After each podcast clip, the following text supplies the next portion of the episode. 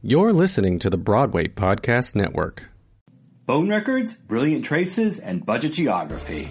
Hi everyone, I'm your host Sean Chandler, and you're listening to Your Program is Your Ticket, a discussion of smaller theater works and the people and organizations that make it happen. Today's guest is Ann Mason, founder and producing artistic director of Relative Theatrics. Ann is part of my Theater is for Everyone series, where I'm interviewing theater artists outside of the major locales and influences to give them a chance to be heard, discuss their work selection and production processes, while touching on their triumphs, challenges, and misconceptions. Risky, relevant, and real, Relative Theatrics is a Laramie based theater company with a mission to bring thought provoking, dynamic theater to southeast Wyoming. Now, please keep in mind that our interviews are recorded at different times to optimize schedules just in case the audio sounds different. I'm super excited, so let's bring her on. Hi, Ann, and welcome to Your Program is Your Ticket. Hello, thank you so much for having me. I'm thrilled. I'm so glad we have somebody from Wyoming who's going to talk about theater there. That's great. I know it's pretty exciting. A big, you know, big state with a very small population and pretty spread out theater opportunities here. Wow, cool, cool. I can't wait to hear all about it. Um, let's start by having you introduce yourself to our listeners and telling us about Relative Theatrics. Awesome. Well, thank you so much for having me. My name's Ann Mason. Um, I am the founder and producing artistic director of Relative Theatrics, uh, which is a nonprofit theater company in Laramie, Wyoming. Um, I'm born and raised here in Laramie. This is also where the University of Wyoming is. Uh, the University of Wyoming is the only state and four year college in the state of Wyoming. Um, and so we have capital on the students here in Laramie, um, but never really had a theater company outside of the university until nine years ago, which is when I moved back home and started Relative Theatrics. Wow. I, I had no idea. it's some interesting facts. Yeah. That's great. What did you do before you moved back home? So I was only gone for two years. I went to the university here, received a bachelor's of fine arts, uh, theater and dance performance, um, and then I spent a year touring the country with Missoula Children's Theater, where once one week at a time, putting up a show in any environment, whether it be a, a very small, tiny, middle of nowhere town of sixty people, or you know a big, massive city like Panama City Beach, Florida, um, really proving that theater can occur anywhere. Um, it was a great year. It was a whirlwind of a year. Lots of challenges, okay. lots of rewards. Uh, and then I moved to Sacramento, California. And I worked with California Musical Theater in their education program and then did an acting and artistic director apprenticeship with Capital Stage Company. Um, and while at Capital Stage, I really developed my own sense of artistic sensibility and um, recognized that having a theater company that that creates more intimate work, but very impactful, edgy, bold, contemporary plays um, that spark dialogue and, and, really get the thought going. Um, that that was a perfect fit for my hometown, and I wanted to move home anyway. So I returned to Laramie after two years away and started the company. Wow, very cool. Where along that uh, pre pre timeline, if you will, mm-hmm. did you learn uh, the administrative side of running a theater company? I would say uh, definitely a lot of the administrative training occurred when I was working in the education department at uh, Sacramento Music Circus of writing grants um, and and sort of the more like budgeting and scheduling of the programmatic side of things. Um, and then definitely through my apprenticeship at Capital Stage Company. Um, at that point in time, the artistic director there was Stephanie Gularte. Uh, she's now at um, she's now in Florida, uh, um, running another theater company down in Florida, doing amazing work there. Um, but she was such an amazing mentor and really just let me shadow her all the time. So everything from season selection to planning a fundraising event, um, donor interaction, everything that you need to know to, to make it happen. Wow, wow. Now, um, we definitely will get into relative theatrics, but I have a question about working in Sacramento because I'm from Los Angeles. Okay. And um, my husband and I were both born in Los Angeles. We moved out to New York about, I think it was like five, six years ago. Mm-hmm. Um, the last two years are lost, so I, I know you can't. Myself... You can't really have any timeline these days, right? Exactly. um, and what was theater like in Sacramento? Because it's I have a very definitive idea of what it was like in uh, Los Angeles. Sure. I mean, I think what's the benefit is it was a little bit of trickle off of what you might have in, in San Francisco. And often we would be working with artists that lived in San Francisco and then would just come up for, you know, the, the eight week period to, to do a show. Um, but there were, I think that at that point in time, there were maybe four equity theaters in Sacramento um, of, of, various ranges of small professional theater, or tier one or two two, or um, some of the LORT houses. Um, so there's a small community of professional theater artists there, and then also just a really strong sense of, of community members that that were creating work and getting involved. Right, right. Well, because when I when I was exposed to theater in Southern California, it was very much like the big houses like uh, the Pantages and the mm. Ahmanson, who would do mostly tours. Mm-hmm. Or if there was a big blockbuster show, they do a sit down for a couple of years. The rest of it, there weren't a lot of, um, I, I want to call them like mid level theaters. Right. It was either that or or complexes with um, black box theaters for the most part. Was it like that in Sacramento? I, I mean, I, I feel like there was a pretty good range um, at, at, that point in time. There, there, was so so Sacramento Music Circus um, is housed under California Musical Theater, and they're the big touring company, so they bring in the big touring acts. Um, but then Music Circus itself is it's a summer stock company that has a, an amazing reputation um, and a long-standing history of of producing really high quality musicals in the round. Um, it used to literally be in a in a circus tent, which is some pretty fun history there. Wow. And and then in that same complex, there's the Sacramento Theater Company, which probably is a little bit more of that mid level. Um, there's also B Street Theater, uh, which had both big theaters and black boxes. Um, and then Capital Stage itself, uh, I can't remember the exact capacity, it might be around 250, um, but a but more intimate black box setting um, with kind of a semi in the round thrust set, setting where there, you got the audience sitting on on three sides, uh, which is actually a setup that I snatched and brought back to Laramie with me because I really love that sort of forced intimacy of the the audience being right there in the world of the play with the actors. So it's like a, a, thrust type stage, correct? Yeah, but just not really, and not much depth beyond the actual thrust.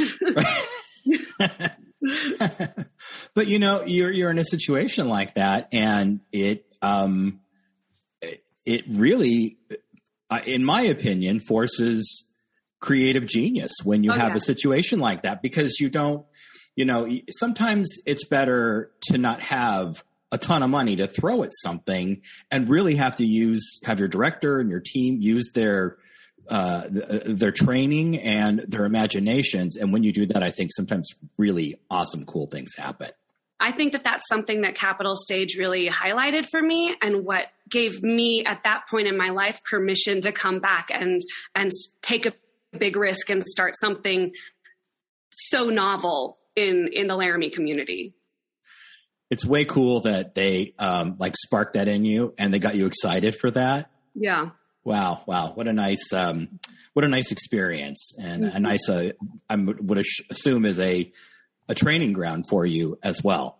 Oh, very much so. Yes, and I, you know, I'll work with a lot of college students here at the university in in, in Laramie, and I'll, I'll, I'll encourage them when they're seniors, say, you know, check out the apprentice program in, in Sacramento at Cap Stage. It's it's good. Oh, cool. I did it. Very nice. Yeah. Look at you now. Yeah, exactly.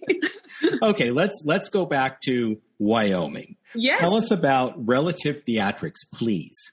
Okay, so Relative Theatrics, we present thought provoking theater that examines the joining qualities of the human race. Taking artistic risk, we provide a community gathering place where thoughts can be exchanged about society, culture, and the power of creativity. We do a lot of contemporary works, um, and especially most recently, a lot of brand new works um, and uh, developmental productions where we're directly working with the playwright, which has been such a joy and really um, some artistic richness that has come out of that. Um, yeah, so we're in our ninth year. Um, we put, put on our um, our shows at the Laramie Plains Civic Center Griffin Theater, which is this the, the Civic Center is the old high school. It's a this giant building that was built in the 1800s. Uh, you know, when we had the railroad coming through Laramie, um, and and now it's a really wonderful hub for nonprofits, artists, um, and entrepreneurs and small business owners, all within the old classrooms of of this building.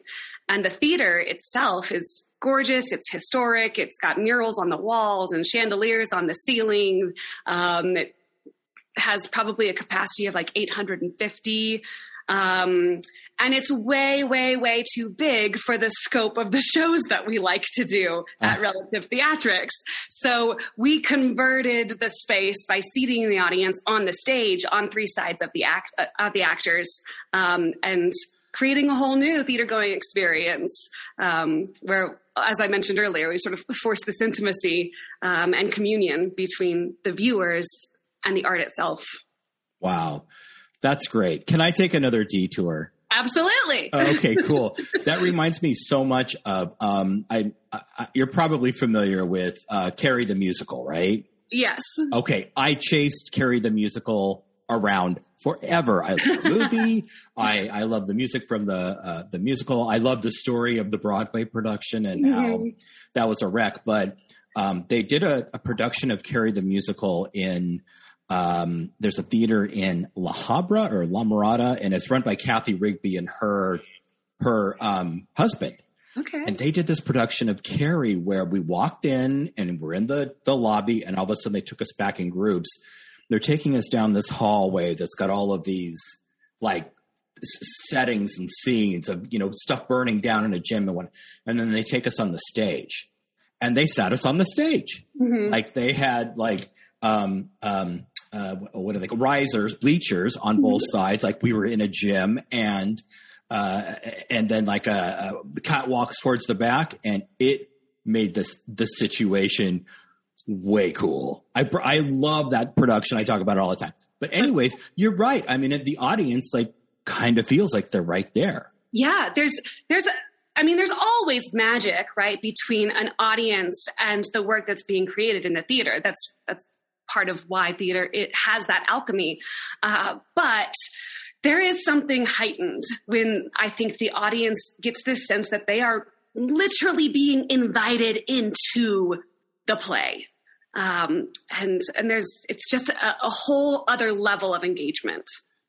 Wow, that's cool. Did did audiences are they surprised the first time they go in and they're sitting on the stage? Oh yes, yes, and for, for the longest time, especially in the, the earlier years of, of our productions, you know, people would come to the box office and, and they would look into the theater and realize like oh no we have, we have to sit on the stage. Oh i don't know if i can do that. Like and thinking that there was maybe going to be like um, audience participation um, or or that they would have to be like called onto the stage um, literally into the action of the play not realizing that no this is just a different setting. Um, where we're we're just really eradicating that fourth wall um, so that you can sort of be a fly on the wall um, wow. of, of the characters. Wow, that's that's a great decision. It really is. I will tell you, you know, I know later in our conversation we'll get into COVID. We are not doing that right now. We're using the full theater. And it's a perfectly suitable band-aid but i so miss that proximity. I cannot wait until we are able to resume that uh, that format. Wow. That's and what a great like substitution like right at hand for you. Right. Yeah. Wow. That's cool. fortunate in that sense. And then your audiences are um i would i'm gonna say tailored towards account to where there can be plenty of space in between the seats right? Mm-hmm. Mm-hmm. Oh, wow. Mm-hmm. Well, hopefully those days are going to be behind us really, really soon. Fingers crossed. Indeed. Um, talk about your project selection process a little bit more. You said you do both original and previously produced work. Is that correct? Yes. So in the early years, um, it was all previously produced work um, and a lot of you know my my search for for selection process would be going to samuel french which was Samuel French at the time, and and Dramatist Play Service, um, and and following the other theater companies that I really admired and looked up to, and then playwrights that I appreciated. Um, and just you know sort of checking more than anything, first and foremost, just the stats on, you know, is this a single or flexible set and how many actors are in this? Um, and that would be sort of the first parameter of season selection in those early years. Um, and then as, um, as I grew into um, the artistic directorship position more um, and started to have a you know a better sense of the types of works that that our audiences were responding really well to. Um, I was really able to move more towards um, newer works or um, things that that maybe weren't published yet, uh, but that could directly speak to issues that are very relevant in our state. So, uh, for example. We have a very large Native American population in the state, and unfortunately, there um, is a lot of racism that is seen towards Indigenous peoples, um, and it's it's a travesty, and it's not discussed enough. And a few years back, there was um, this this really really sad and, and awful shooting in um, another town in Wyoming um, targeting Indigenous peoples, and at that point in time, I said, "Oh well." We absolutely need to be partnering with the Native American uh, Studies program at the university and putting these voices on stage. Um, and I reached out to Larissa FastHorse. Um, who has most recently gotten a lot of acclaim for her play, The Thanksgiving Play. Um, and she sent me some of her work. Uh, and there was this really ballsy and challenging play called What Would Crazy Horse Do? That I read it and I said, This is a relative theatrics play, and it scares me. It scares me so much in the best possible way. Like, this is a play that is really going to challenge me, um, and in turn, will really help my audiences grow as well, while being this really wonderful opportunity for community building within within Laramie. Um, and that play was also on the Kilroy's list, which I think is when I learned about the Kilroy's list, um, and then started doing a lot of plays by women writers um, that were featured on the Kilroys um, to really increase gender parity on American stages as well. What is the Kilroy's list? Oh, it's this amazing group of theater makers uh, in LA that that compile um, some of the best unproduced or minimally produced scripts by women and trans and non-binary um, playwrights in an effort to really elevate their voices and um, advocate for better parity um, on our American stages because it still is something like 30% to 70% of uh, women being produced versus men. So, so then I had my own, yeah, desire to do a lot more um, uh, diverse voices and and female voices on the stage. Um, so that's sort of the the big evolution, and then we also have this new play festival every year called Playwrights Voiced, where we solicit uh, submissions from playwrights all over the country, um, and then give those uh, the three or four plays that are selected, give them staged readings um, to really advance the development process. And we also have had many world premieres that have come out of that process as well. So that's been feeding a lot more of season selection recently. Wow. Um, I myself am a playwright. I'm a script writer as well. I, um, I, by script writer, I mean like I, I write film and TV scripts as well, but I write plays. And um, I have to tell you how much we playwrights appreciate that. That uh, you, we appreciate that you have times where you have open submissions and um, that, that you're you're you're exhibiting new material. Um, you just, I, I hope you know the feeling that we get when somebody says, Yes, yes, I would love to do a, a reading of your play or a production of your play. It is, uh, it's so overwhelming. And sometimes it's the break that you've been waiting for for like 25 years. Oh. And I, I'm raising my hand right here when, when it happened. it happened to me about 10 years ago. And it was mm-hmm. like, oh my gosh, that's, I, I am a, a decent writer. It's, you know, I love it for, for those uh, responses. You know, I, I'll, I, I call the the playwrights when we we select their their plays. You know, I'm like, I'm not going to email them. I'm going to call them directly and say, hey, we would we would like to include your play. And those initial conversations are always so fulfilling. But they're really just the breeding ground for much richer uh, relationships that are that come out of that where where then playwrights will come to Laramie and they will visit Wyoming and they will interact with our artists and really dig into the development of their play. And it becomes just such a rich collaboration where really everyone is getting something out of it.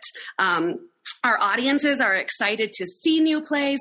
Our actors and artists are so excited to get that one on one interaction with the playwrights.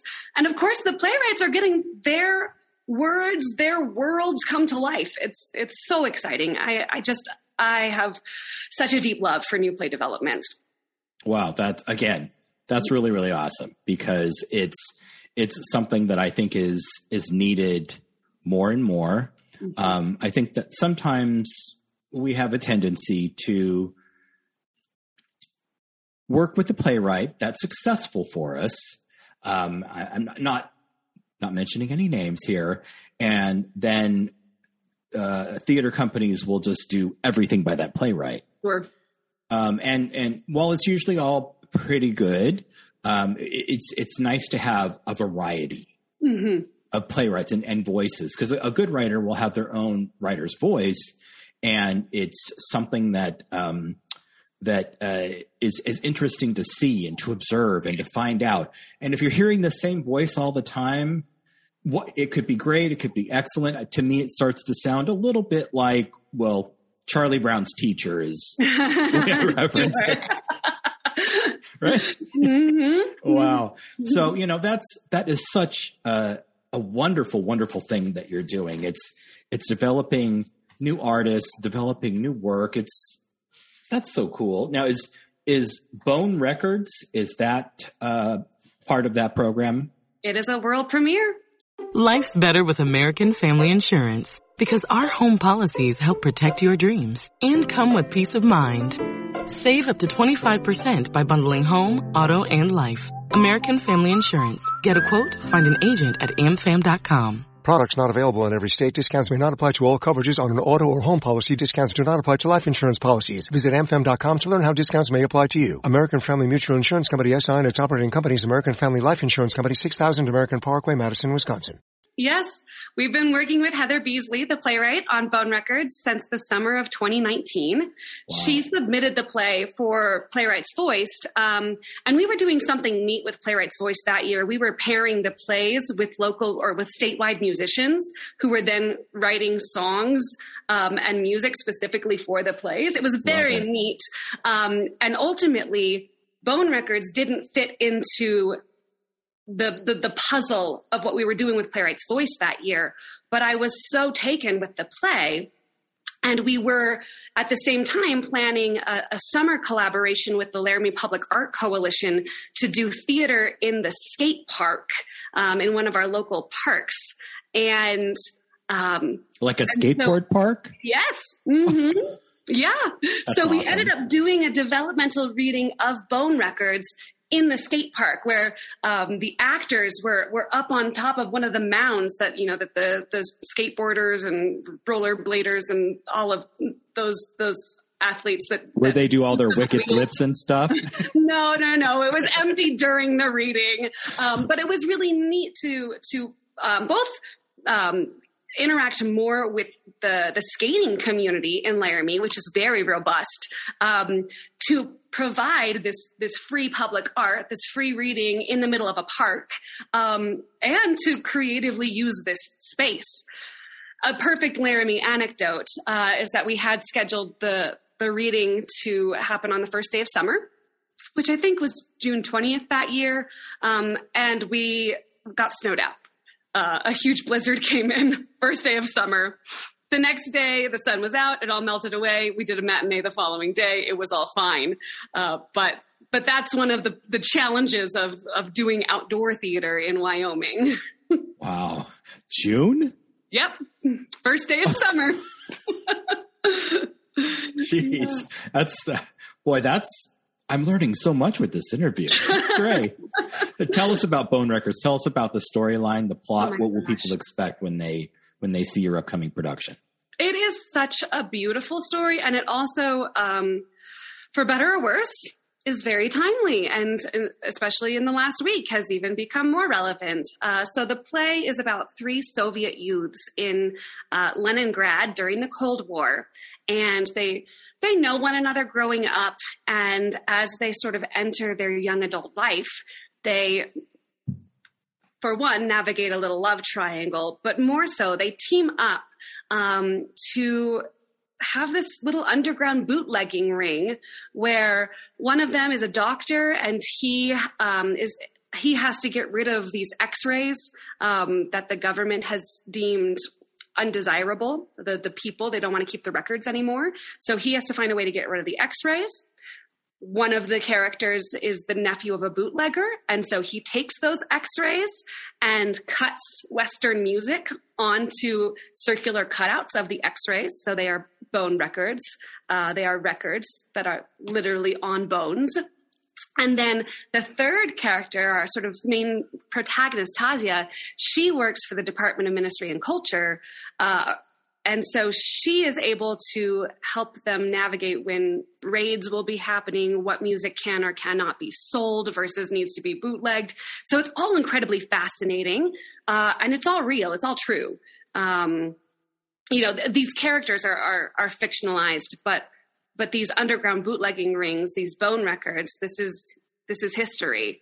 Um, and so it's also really a beautiful story of the ways in which arts and culture can rise above any oppressive circumstance um, to really bring hope to the people. Wow, that is like very topical. Yeah. Wow, Yeah. that's and how much of what's happening currently are you drawing anything f- from it, or is it too fluid right now? Is it a, is it a different type of scenario? Mhm. Um, what's happening in relation to what's going on in the world right now with Right. with the show?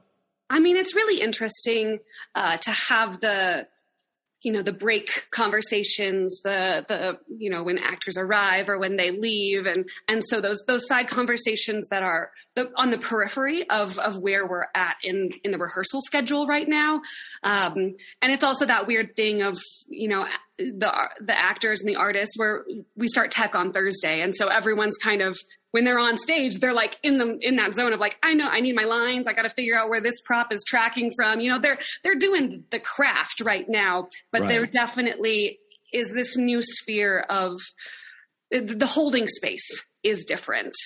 Um, but I think ultimately what we have talked about is, you know, the the the positive, optimistic side of this that that this is a play about characters that are really against all odds and are standing up to those forces that are trying to suppress them um, and are in one way or another having successes.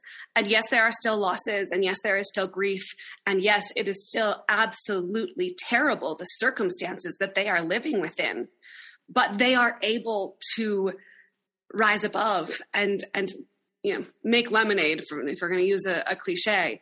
Um, and i think that that's something that that we're really drawing upon then in, in thinking about current politics and and and the social sphere that we are in right now the the world um, situation that you know there there is a lot of standing up for what is right and um, coming together and you know taking some bold risks to to champion what matters listeners, if you're listening to this podcast um, a year down the line, it's we just had Russia uh, going into the Ukraine and trying to take it over. So that's actually just literally just happened within the last seven days. yeah Uh, so, so just just for a, a point of context there. It happened Wow. literally in the middle of our rehearsal yep we Really? had one break we had the, the second half of rehearsal we get on our phones afterwards and russia has invaded the ukraine Wow. Did you have to stop rehearsal and kind of talk about it, or did you just keep going? Well, you know, so this is I, I, guess i'm i'm grateful for the um, uh, dedication of the artists you know people didn't have their phones out during rehearsal. They were all working. So we didn't have to stop rehearsal but but it definitely you know we did uh, for those that wanted to stay after and, and have a deeper conversation we did. Wow. That's mm-hmm. that is a commitment and dedication and total professionalism. Just yeah. so you know i mean it wouldn't have been uh, I, I, think out of line to actually have someone say, "Look, is it okay if we take ten minutes to dis- discuss this?" But, yeah. but and I think know. that you know, had that had that been the case, we absolutely would have taken the time for it. Um, you know, the way that I see it, it's that affects people. It affects their psyche and it affects their mentality and their ability to do their best work. And so, if there is a problem that needs to be discussed, or or even just a concern. Um, then then it's worth it to take the time to mm-hmm. have that conversation um, and to really put everyone's mental well-being as a priority. It's very very smart because you don't know if you know somebody in your cast knows people in the ukraine or has family in the ukraine. So it's it's it's good that there is that uh, that men- mentality with your theater company attached to that that at least they're open and it's not someone saying you know i don't care. We have this we have this room until you know for another hour, and we'll talk about this later. So that's uh, uh, smart and um, sympathetic, and and and in its way professional as well. It's thinking of your people first, and that's yeah. that's smart. It's very very smart. Um, what are some of the challenges facing relative theatrics versus the larger theater companies in Wyoming? Are mm-hmm. there, uh, do you do they face things that you don't face? You know, vice versa. it's that's such a you know I, you've shared some of these questions and prompts with me, and I, I was thinking about this one in particular. Um, you know, I think about you know what is a larger theater company in Wyoming? There, so Laramie is in more of the, the southeast corner of the state. Um, in the northwest corner of the state in Jackson Hole, there's Off Square Theater Company. Um, and I just absolutely adore the work that they do. But they do have a little bit of a bigger budget. Um, they are in one of the, the richer counties in our state. Um, so they have a bigger budget. They'll do some touring shows. They're able to really support more equity actors. Um, so in that sense, I would say that they are bigger, but they're still creating work that's responding to the community um, and really engaging the community. And I commend them so much for that. Um, in the northeast corner of the state, there's there's Sheridan, and they've got the WYO Theater there, and they'll do a, maybe more touring shows. So that might be the idea of a, a bigger theater company in Wyoming, uh, but they might not be doing as many plays that are um, really created by and by the community members.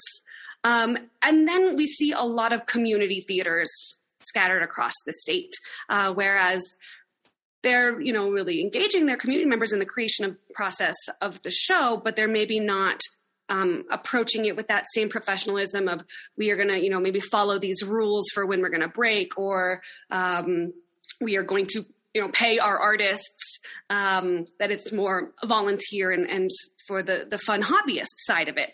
Um, but you don't i don't think that there's a lot of um, uh, i guess this idea of a, a, big theater in wyoming i don't think that there are simply enough performing arts organizations in wyoming to to have that sort of monolithic idea. Um, which is you know that's just a something to take back to I guess um, the state legislatures in this in, and say how can we support our artists more so we can attract some more bigger theaters? Um, but that's another high horse for another time. No no it's it's great. I mean I've, I've been doing this series uh, for about a month and a half now and there are a lot of very very different answers uh, mm-hmm. to that question and I don't think I've heard that one thus far.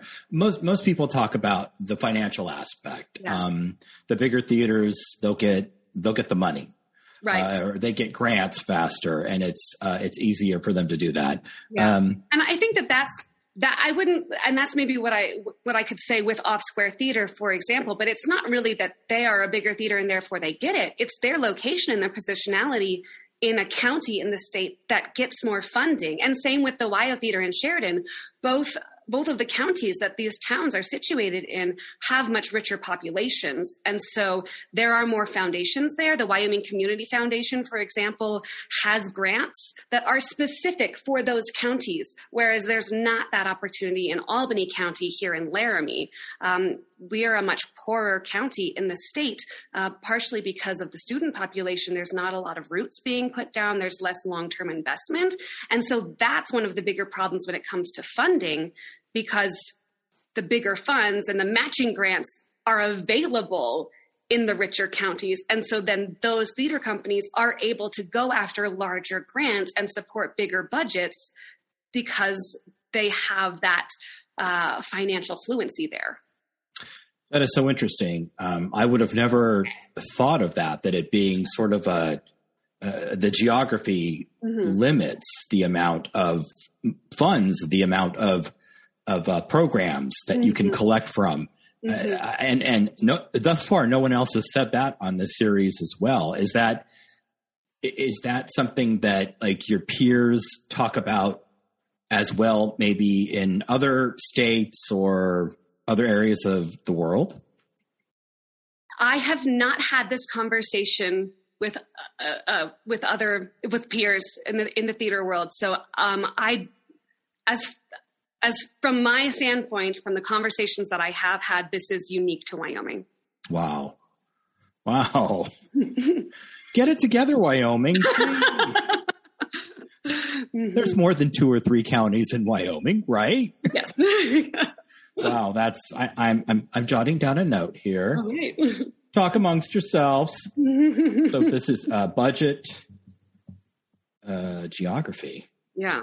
Wow, that's that's that's crazy.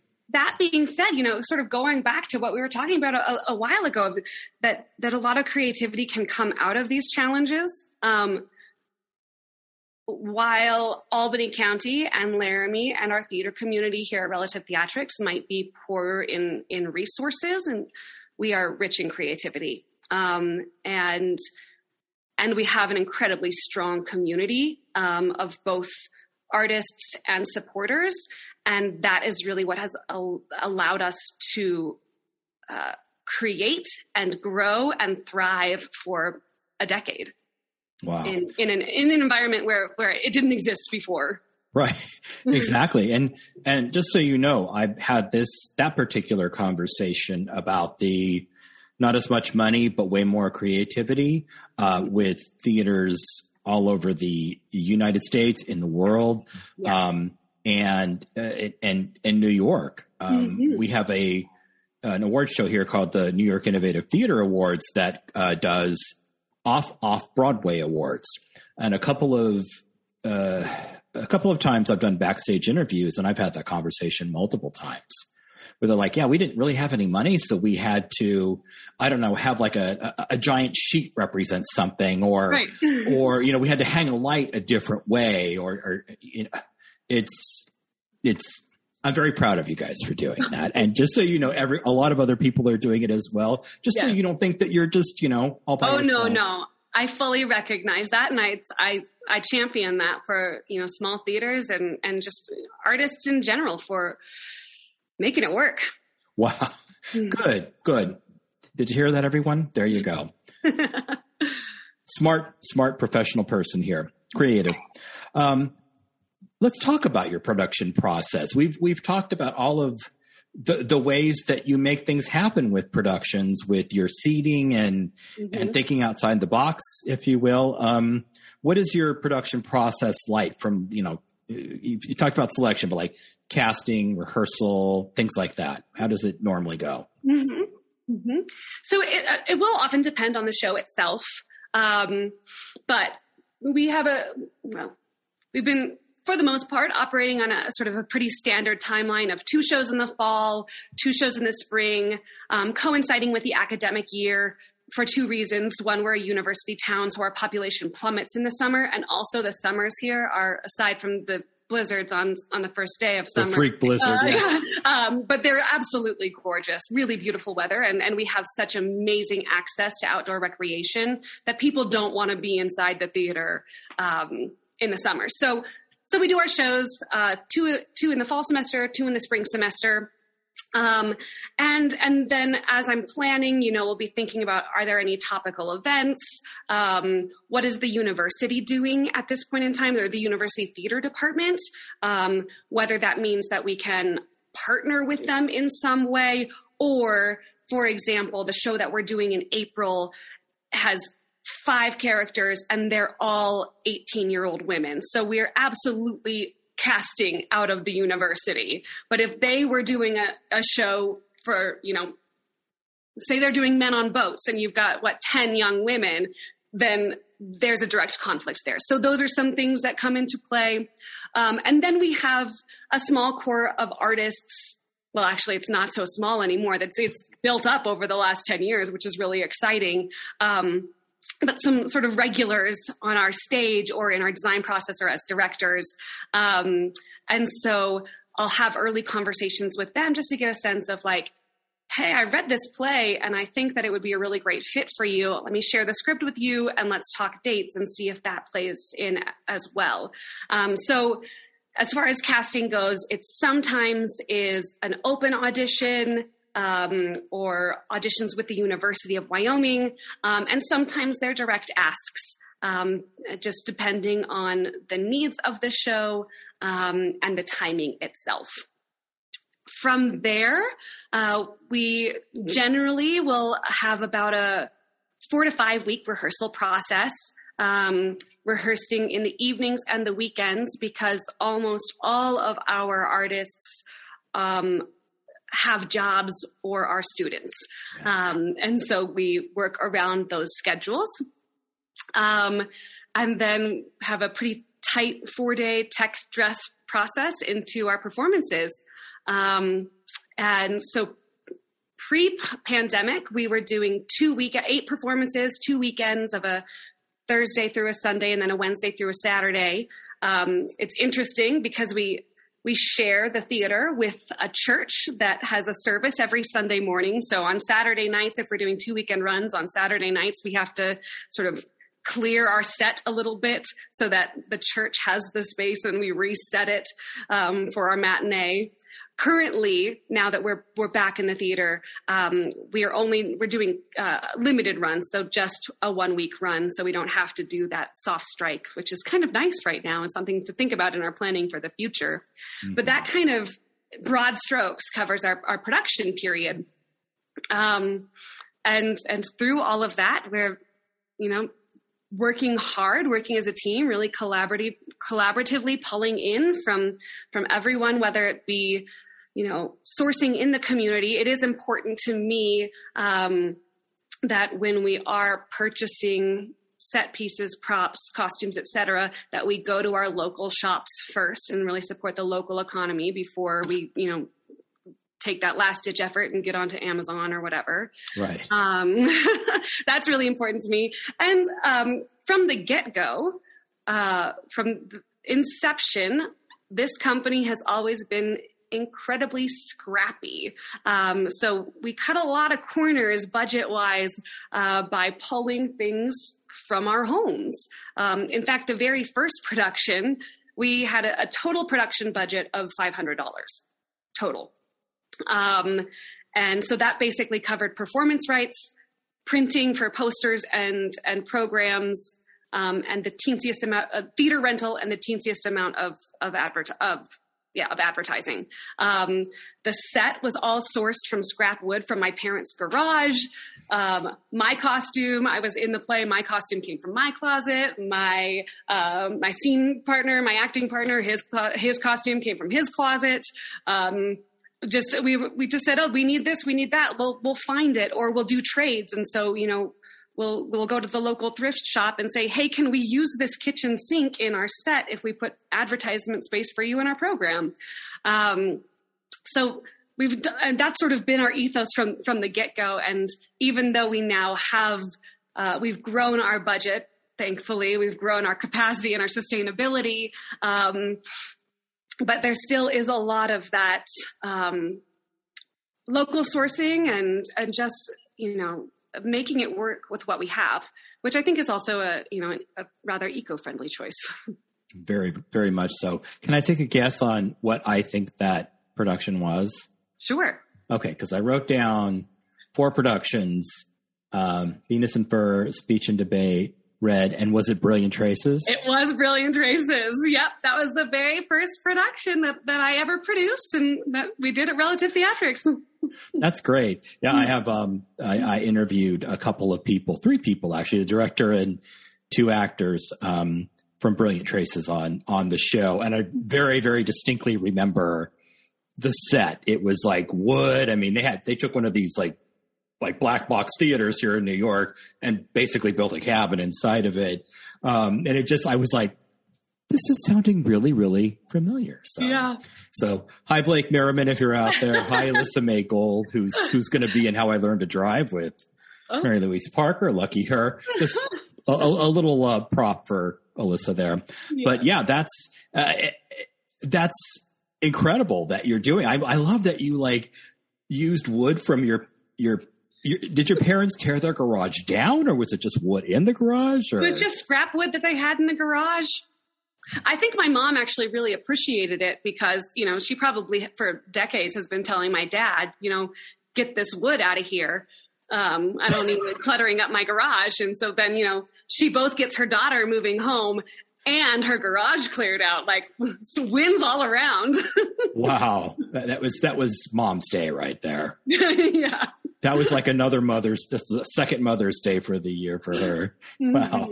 But great. X, that's that's outstanding. I love that. Um, back to wyoming theater in yeah. general. Uh, what are some of the misconceptions of theater overall in wyoming just in the state? Um, what are you constantly having to clarify or explain if at all? Is there one thing that comes up all the time? Yes um, and I don't know if it's both because I am so young and, well, I mean, not as young anymore, but I started the company when I was 24 years old. Um, and being a young woman um, in Wyoming, um, I definitely. And, and and I guess you know having more bubbly exuberance just in general. I think when I would tell people um, like, oh well, I run a theater company, um, so often I would get the response of, oh, how fun, or oh, cute. Um, you know, just really not taking it seriously. And and as I've grown older, I've um, also like really maybe rehearsed more of how I tell people about it. Um, but I think that the big thing that I advocate is that this is real work. Um, that we treat this professionally and our artists, the caliber of their work reflects that um, that the operation is run like a business, that we are a nonprofit arts organization. Um, we run like a business, uh, that my act of creating this was an act of entrepreneurship, which is something that particularly the state of Wyoming and, and the government is, is really, uh, really pushing for. You know, uh, our state is facing some some pretty uh, large challenges budget wise. Uh, you know, we're we're a we're an energy state, and that's changing. And so there's there are lots of conversations on economic diversity and this idea that entrepreneurship is going to save us. Well, then recognize the arts and particularly um, the performing arts as not only a field of entrepreneurs, but a driver and a necessary cog in this entrepreneurship ecosystem. Um, so then I get all of my facts where I'm like, there are statistics, particularly in, in rural um, areas of, of, of the country, that rural communities with performing arts organizations have a direct correlation to the number of patents that are put out in that community. Um, so there's statistical proof that supporting the performing arts and creating a breeding ground for for these theater artists does create that creative economy that that our state is saying we want, but now I think really needing to put the money where their mouth is. Say, please say what you just said about the theory about patents. I know it's not a theory, the the, the yeah. reality of it. Can we pause?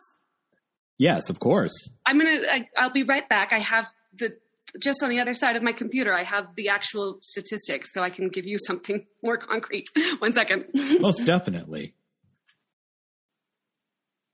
Okay. So the Rural Arts Design and Innovation in America study, uh, which was put out from the Rural Establishment Innovation Survey in, uh, I think, 2016, possibly. Um, they found that com- rural communities with performing arts organizations, um, that there was a direct correlation to the number of patents um, or innovative design integrated businesses um, that were being created in those areas. Um, and that the more performing arts uh, organizations in those communities, the more patents, even more so. So that one performing arts organization in a rural community might see a proportional amount of um, of patents being being put out, but that two or more saw even greater uh, correlations of innovative design occurring in that community. That is amazing. Yeah. That is so fast. When you read that, were you like, oh, you know, the heavens open up? Did you just think, okay, yeah, I'm not crazy? So I work with, um, uh, I've been for five years now, I think, doing just some some business accountability coaching um, with the well, they were the Wyoming Business Wyoming Technology Business Center, um, and now they are uh, Impact 307. So they work with entrepreneurs in Wyoming, really working on um, bringing them towards success. And they they brought in a few artists a while back, including Relative Theatrics. And so my my coach there actually brought this study to me, um, and and then now we just sort of tag team trying to share this information as much and as widely as possible. That's that is so smart. That's like you know what we're going to start putting our money where our mouth is and and and kind of schooling everyone. Mm-hmm. And good for you. I mean, you. um, it's that, that's so smart. And I wanted to I wanted to swing back to what you had said about people when you tell them that you run a theater company and they're like, oh, they kind of diminish it. Mm-hmm. That happens a lot to writers as well. Oh, I'm a I'm a writer. Oh, for fun, right? yeah. Right. yeah. So, so it's not- that's, that's one thing that I'm really hoping that that the pandemic has curbed a little bit because I mean, especially during lockdown, what did people do? Where did they turn to the arts? So hopefully there is a greater appreciation. yeah. Oh yeah, the arts. Uh, mm-hmm. After a while, I was like, the arts are totally going to survive. They are. It's mm-hmm. going to suck Yep. Really, really hard, and uh, it's not going to be what it was for a while. But but it was the arts had a resilience and a love that um, uh, was maybe matched with sports. Yeah. Honestly, like it was, it was all coming back, and it is coming back mm-hmm. now. And I want to thank you very much for providing me with that segue into the COVID 19. Absolutely. Um, the COVID 19 subject. How was uh, relative theatrics affected by COVID 19? Talk about that first day when you knew everything had to shut down. It was an ugly day, I know, but. Oh, yeah, man. Gosh, you're taking me back a little bit. Um, Well, I, I think it's so interesting. Um, I would say that there was maybe a first day where things had to shut down in urban populations, blue states, um, more people that, especially at that point in time, did actually believe in the severity of the virus and the pandemic. And I wouldn't say that Wyoming in general if I'm going to make a generalization, I don't think that the majority of this state was of that mindset. Um, and so it was softened a little bit, I suppose. My response was softened a little bit because um, because I saw things canceling all over the country before it directly affected me and relative theatrics here in Laramie. So there was a good amount of time not not ample time, but but enough time for some some good triage and research to see what other people were doing um, to to find some semblance of a roadmap. Um, so we we you know we were in rehearsals for a show and decided okay well we're we're going to cancel our rehearsals and you know sort of wait it out and see what happens over the next two weeks. Um, and at that point then we knew like over those two weeks we knew okay we're not going to be doing a live show. But i had in that in the meantime been doing all sorts of research on virtual programming. Um, and you know it was I, i've always sort of likened it to that that moment where you know the, the mom is like lifting a car off of her child. It was just like okay i'm going into like crisis mode and and we're gonna find a way out. And so from uh, in april and may of 2020 we just ended up doing um, you know zoom readings of plays. Our patrons were all incredibly supportive. Um, and then we decided that for the next year for our next season um, we would film our shows. So we would select smaller shows, film them using really small artistic teams that were sort of all in their own pods or even in family in families with one another, um, and then uh, you know sort of sell streaming tickets for those. Um, while still providing free Zoom readings um, just for that arts access. So that really carried us uh, all the way to vaccinations. Um, and our artists were amazing. Um, our patrons and our donors were so supportive. I mean, we really we didn't see a major dip in our subscriptions, um, and our donors were all incredibly generous, saying we care about your health and and you as an institution making it through this. Um, so that's just an incredibly rewarding feeling. I will say, now that there are vaccinations and we are back to live theater, now we are starting to feel a little bit more of that struggle um, where, you know, first of all, we just have to build in that flexibility if an actor gets COVID, you know, we got to put the brakes on. Um, and that might mean that we are pushing a show or canceling a show or uh, figuring out something. Um, but everyone seems to be very understanding and um, showing up with a lot of agility there, which is wonderful. The thing is, is that you know we're not having as many people um, tune into any of the virtual stuff because I think that there's a lot of burnout from just screen fatigue in general. I mean, I'm one of them. Um, and we're not having as many people come back to the theater yet because they might not be comfortable there either. So while we pre vaccinations carried pretty well throughout this change to COVID 19, it has been more taxing in the last year. Wow, that's interesting. Mm-hmm.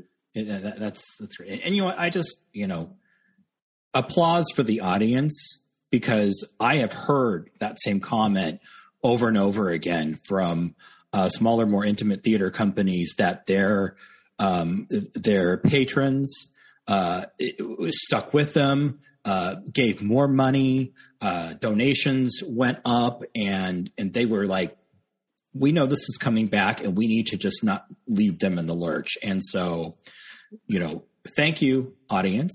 Thank you to your audiences and your uh, and your patrons as well. That's that's amazing. And you know, I, I, I had always pre-pandemic used the phrase "our family of supporters," but now that we have been through this, they are they are family. Um, wow! And I'm so grateful for them. We have to put that in the program. Our family of supporters. Mm-hmm. Now that would be great.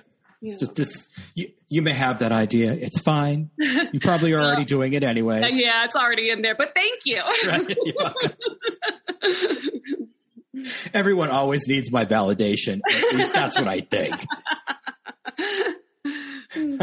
um, and you know that uh, that uh, continuum of frustration that everybody had during COVID. I mean, that was just like nobody knew where to land. I don't think our our government didn't know where to land half the time, uh, and everybody, people that I've interviewed, they've they've they've shut down in different days. They've they um they uh, reopen in different days. They reopen and then they shut down. It's just Yeah. it must be maddening at times for someone in your position. Yeah. I mean, I just, I think being able to acknowledge that we are just living, we have been and still are living in uh, such a time of massive uncertainty that, you know, you can have your best laid plans, but if it doesn't go through, that's okay. And a solution will be made. And so just, I think for me, knowing that that is the case and making sure that the people have the most support throughout all of that. Right. And that that's a leadership quality that you have.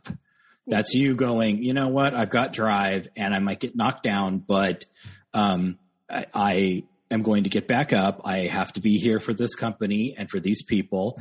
Um, and you're you're just saying, you know, what's next? Even when you don't necessarily know what is next, you're the one who is staying strong for your team and your community, and that is a tremendous leadership quality, in my opinion. So, so props to you. Thank you. Ah, you're welcome. You're very, very welcome. Um, I do have to ask though. You said that like you kind of um, uh, at first you like really bucked up and then said, "I have to do this. I have to do this." I did the same thing with my podcast and my writing, but I Mhm. found that like I got the the depression like later on, like like last year or sometime. I was like, okay, I was like so strong two years ago, or I'm sorry, last year, but I, then all of a sudden it just it hit me, and I've had a, a couple of Yeah. people that I've interviewed and friends tell me that they felt the same way. Did that occur with you? Yeah, it probably hit me in September.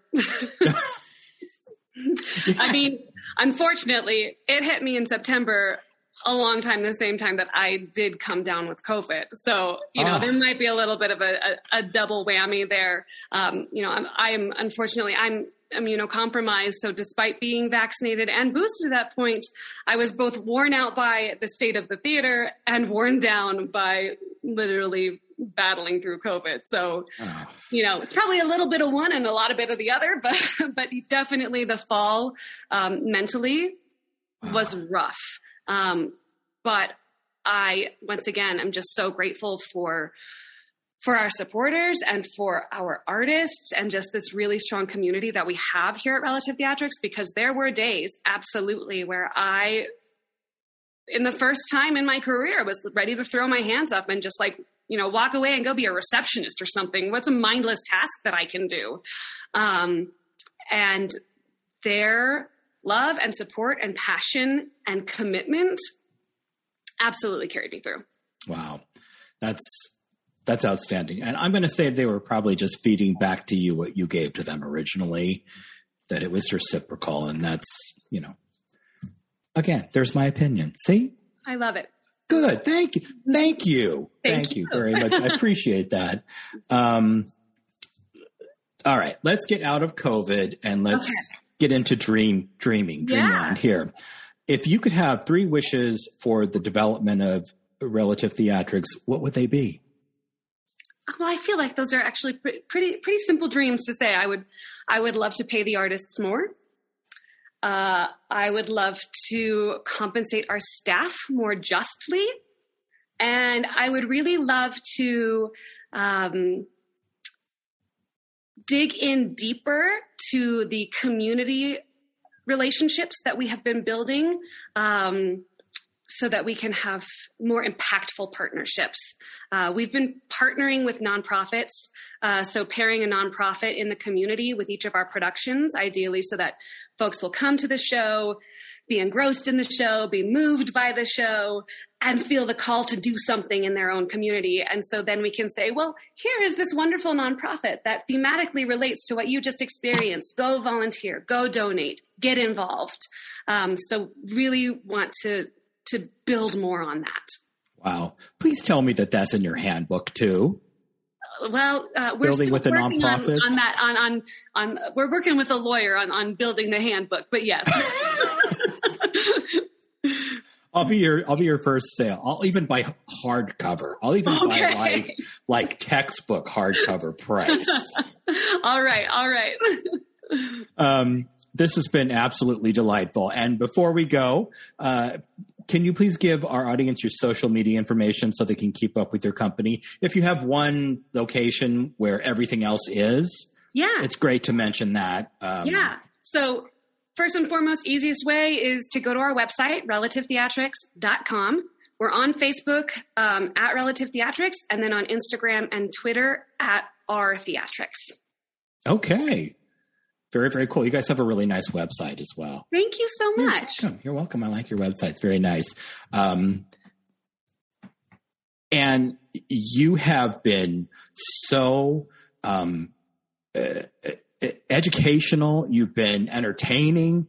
Um, oh, you've been edifying me. You've, you've, you've really, uh, you are such um, an asset to the world of theater. And I think that um, Wyoming should really count you as one of their artistic treasures. I mean, what you do is a lot of work and it's a lot of um, stress. It's a lot of hours.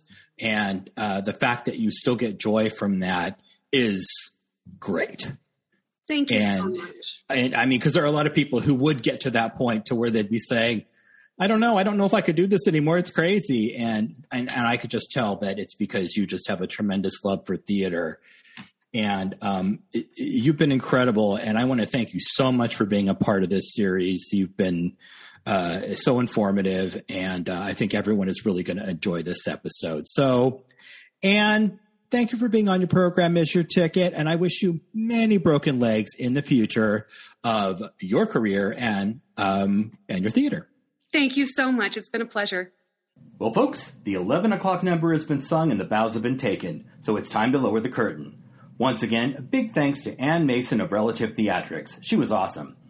You can find more episodes of Your Program is Your Ticket on the Broadway Podcast Network, who has honored me with a place on their incredible theater podcast platform. Broadway Podcast Network is all about creating an engaging, immersive, user friendly experience where theater stories of all kinds can be easily found, shared, and enjoyed. Please visit them on my landing page at bpn.fm slash ypiyt. Again, that's bpn.fm slash ypiyt. Your program is your ticket is also on Facebook at facebook.com. Your program is your ticket. I'm on Twitter at, at program ticket, Instagram at your program is your ticket, YouTube at your program is your ticket, iTunes, Stitcher, Player FM, Podcast Addict, Podbean, Pocket Cast, Deezer, TuneIn, Listen Notes, and the UK based theater platform Thespie. FYI, I appreciate all good ratings, reviews, and subscriptions. Folks, take a little time to visit theater websites and see what they have to offer. Watch their content, give them all great ratings and reviews, and most importantly, donate, donate, donate. As always, thanks for listening. We'll see you next time, and remember, theater is for everyone. Have you ever wondered how your favorite performer actually feels? Well, here's your chance. Welcome to The Quiet Part Out Loud with me, Bobby Steggert, Broadway actor, and now a therapist to a whole host of Broadway creatives. Part interview, part therapy, this is not your typical podcast. We'll go right to the heart of things with some of your favorite artists what they still struggle with, what lessons they've learned, what they haven't figured out yet. There's enormous power in saying the quiet part out loud. Are you listening? Hey, it's Leslie Odom Jr. here on the Broadway Podcast Network to tell you about the Rise Theater Directory, a program of Maestra Music. Rise is a national online resource designed to connect and empower backstage and administrative and creative theater professionals from underrepresented backgrounds. If you work or aspire to work in the theater community, this can help you find your next project. And if you hire theater professionals, search the Rise Theater Directory to find your next team. Create your profile now and get more information by visiting risetheatre.org. That's theater with an R-E, R-I-S-E, T-H-E-A-T-R-E dot org because only together we rise.